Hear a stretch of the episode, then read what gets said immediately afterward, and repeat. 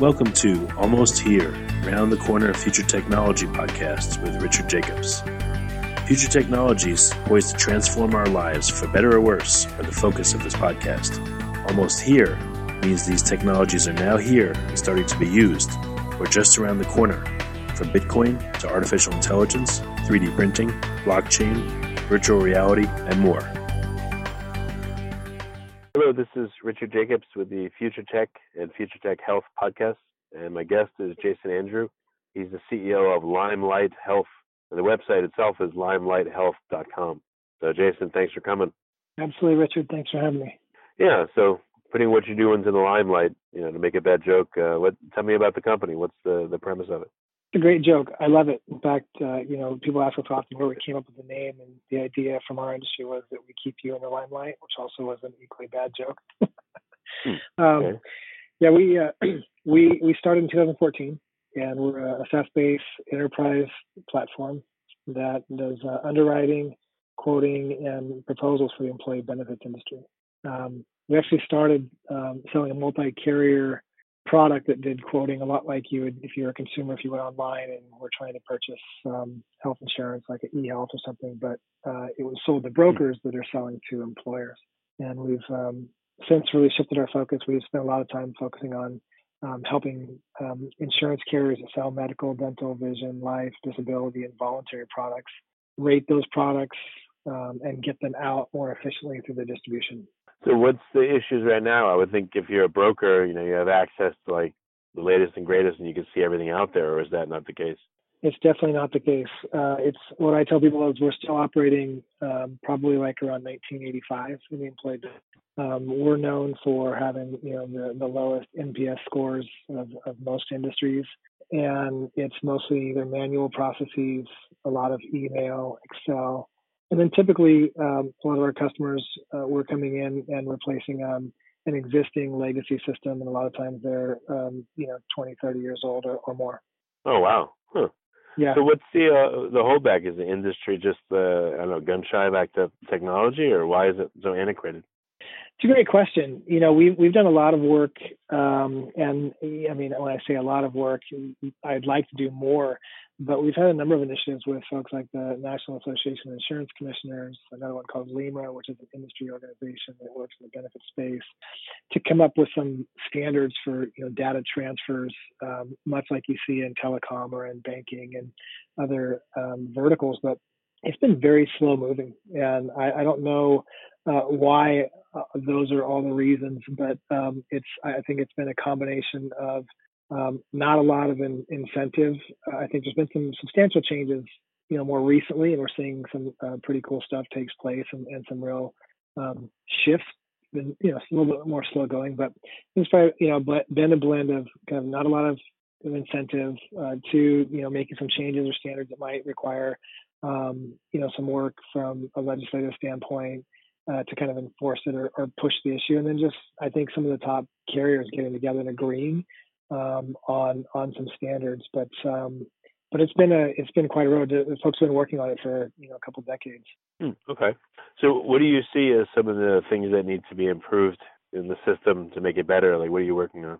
Well, bigger picture. I mean, if I had you know all, all my dreams come true in this industry, it'd be having a, a set of um, standards. It'll probably take somebody, you know, to build out some middleware that can kind of pull it together. But you know, what takes place is um, you've got lot, you know, three, four, five systems that each uh, insurance carrier, um, brokerage firms, and others that are getting these products to employers in the U.S. Um, don't talk to each other.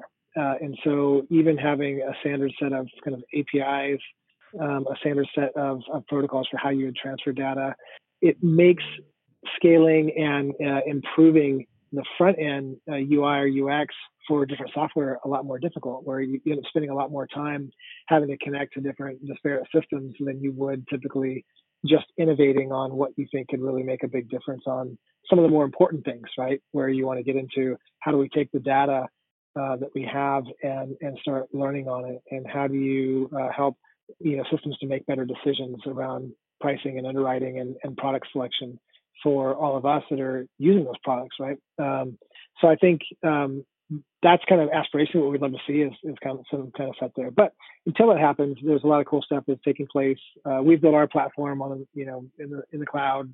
It's all API driven, and we're making lots of different connections, and then starting to use that data in a way to to do some of those things. But it's um, you know always goes a little slower than I would like it to go. Well, so what's uh, what's an example that you've seen? You know, now that you're connecting this data and using APIs and everything, what's jumping out at you versus before? What are you able to see that other people can see? Well, I think there's some pretty exciting stuff taking place when it comes to how you rate certain products. So, uh, for example, you know, there's there's new data sets that we're starting to tap into, and we're working on a couple of prototypes where you can use those data sets to come up with pricing. So if you traditionally go and apply for a life insurance policy or a dental policy through a group, there's usually um, health questionnaires or long applications, and you know it takes a lot more time to both price those and just go through it. And no one enjoys that process. But we're working on some ways that you can take a, a number of data sets, connect to those via API, just with two or three pieces of information, and actually come up with very reasonable and actually predictive pricing. Um, which one, you know, hopefully what we would expect is that you actually get better at, at, pricing products and and two you're able to then begin to look at additional products that might be meaningful for somebody based on their life kind of stage and mm-hmm. i think thirdly just a better user experience for everybody as well as um, you know kind of reducing the time it takes and and for carriers and, and for everyone who's thinking about it it's you, you want to be able to get those products in front of you or i when they're meaningful and important at the right stage of life and um, but that, you know, that's more aspirational. So we're in the early stages of it, but there's some pretty cool stuff that I think we'll start to see as we get more and more of this uh, connected together. So why can't this be used for individuals? Uh, you just want to focus on brokers, or do you think that uh, it's not going to be helpful to individuals?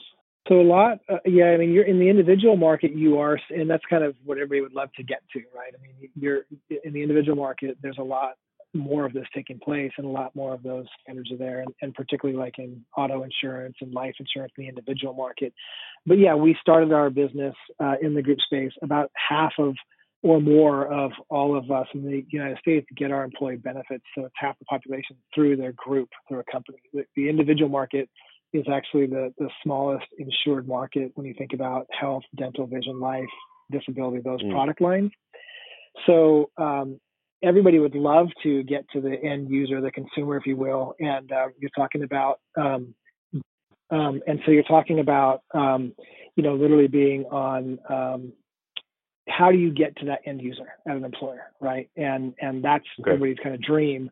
Um, but we're kind of just building the pipes to help help make that a better experience when you get there. Okay. So, where are you at with uh, your product creation? Do you you have it up and running uh, where companies can look at this, or what's what's the story? We do. So we, have got uh, a number of customers. We've been in production for about two years, um, and and uh, that's going really well. Uh, so right now we're we're raising another round of funding, and we're going to continue to expand the product, doing some of the things I'm talking about now. Kind of what we have is the the framework, and still a lot of the things that I mentioned are being done by the user or manually, but we're starting to implement a lot more automation we'll start doing some of these are buzzwords because they're pretty early on, but you know, we'll do a lot more machine learning and then we'll start tapping into data sets. But um, we have customers that are using our product and we're continuing to grow that. Um, and it's and that's really about um, helping with core system replacements, kind of the very basics. And a lot of these are you know often two or three year um, deployments because um, you're you're replacing big systems with you know national and sometimes international customers. All right. So what what are some what's going to be some of the first functionality on the system, like the early stuff that uh, you think will be use, most useful? Yeah. So what we have today, uh, we think is you know again it's it's a substantial improvement over kind of manual processes and some of the existing legacy systems. So you know our product's very configurable you can deploy it, um, you know, depending on kind of what the workflow is. And it's everything from just intake of the data, which you'd use a census, which is going to have the demographics and the information on a group. So we're in the group market for employee benefits. So if there's a, um, a carrier that is selling, you know, dental, vision, life, disability, and those products, then we would help with everything from the census ingestion.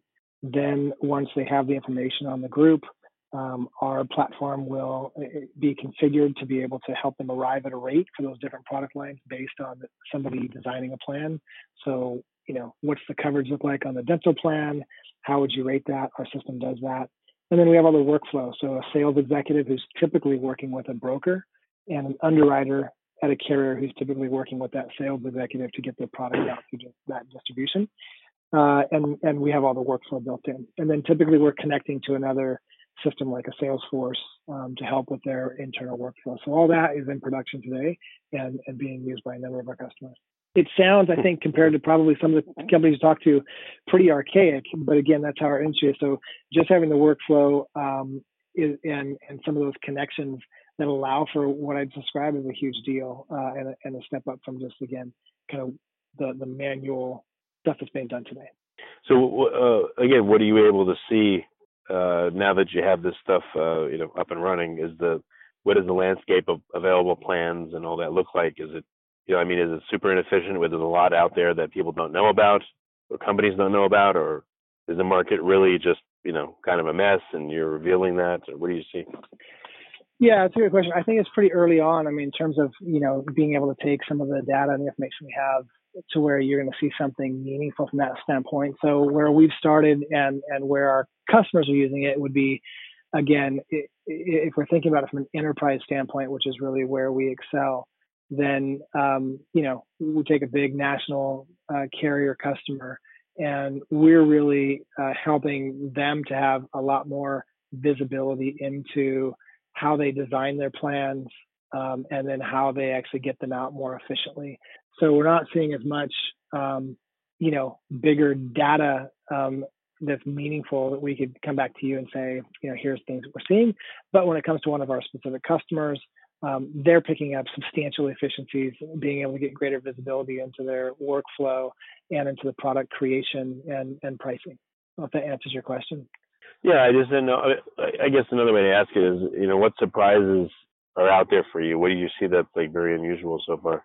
It's a great question. Um, I, I, think the thing that you know has been the most unusual, if I think back to when we started the company, and I've been in this industry for almost 20 years, is actually just how antiquated almost everyone's systems are. Uh, uh, that may not be you know a huge revelation, but it was. It's mm. been a big deal. Uh, the more and more that we meet with um, our prospective customers and carriers and we um, talk through kind of what systems they have in place and what their work looks like, uh, I think it's been just surprising seeing um, how outdated that it really is, uh, and and how slow the industry moves. Um, and, and, so I think those two things uh, have been the most surprising. And so I, you know, I'm typically on a lot of panels or talking to a lot of folks, and particularly in insurtech, there's all kinds of talk about some really cool stuff and everything. You know, a lot of the podcasts that are on on you know that you're doing right are on things that are yep. very future looking in terms of machine learning and AI and you know and how we're going to be able to have um, a lot of automation. And I, I just look at it and go, you know, we're we're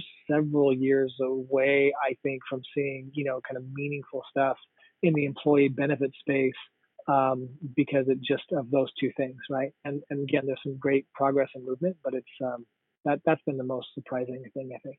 Hmm. Okay, so I guess in order to get to the machine learning and sexy, exciting stuff, you still got to do the basics. You do, and we think that's kind of sexy. I know not everybody does, but uh, you know, we think you kind of lay the foundation and you some of those things there, and it, it leads to to a lot more of um, the stuff that is really exciting or what everybody's kind of talking about, right?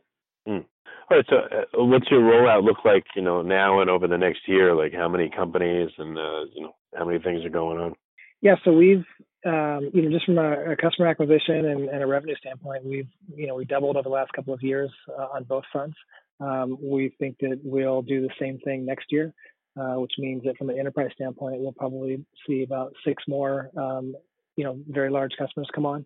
Um, and you know we're growing our team. We'll probably hire about 100 people over the next year and we're at about 100 right now. Um, so we'll double the size of our staff as well. So um, you know we've, we've been very excited about the way the market's responding to what we're doing. Um, we try to really build a great uh, relationship with our customers and continue to deliver our product but uh, that's kind of a, a, general overview of where we see things going. All right very good. And what's the best way for um, for companies and uh, you know maybe people that work at companies to reach out, see if they can get your platform to interface with what they got going on at work? Yeah, best way you can go to our website and and submit something there. You can email me, Jason at limelighthealth.com. Happy to to respond there. But we've got a sales team and our marketing team that are uh, reaching out and very, very responsive if someone goes and, and uh, takes a look at our website and then submits a request for a demo. Okay. Well, very good. So it's uh, the website again, just so we have it. It's uh, limelighthealth.com. .com. Okay. Well, very good. Well, I appreciate you coming on the podcast, and uh, yeah, I guess there's, there's still tons more work to be done. You're you're at the beginning of it, but uh, health healthcare and all that needs it desperately. So it's good that you're doing what you're doing. Thanks, Richard. Appreciate you having me on. You have been listening to Almost Here, Around the Corner Future Technology podcast with Richard Jacobs. Subscribe to this podcast, post a review to discover more future technologies that are poised to transform our lives for better or worse, such as Bitcoin, artificial intelligence, 3D printing, blockchain, virtual reality, and more.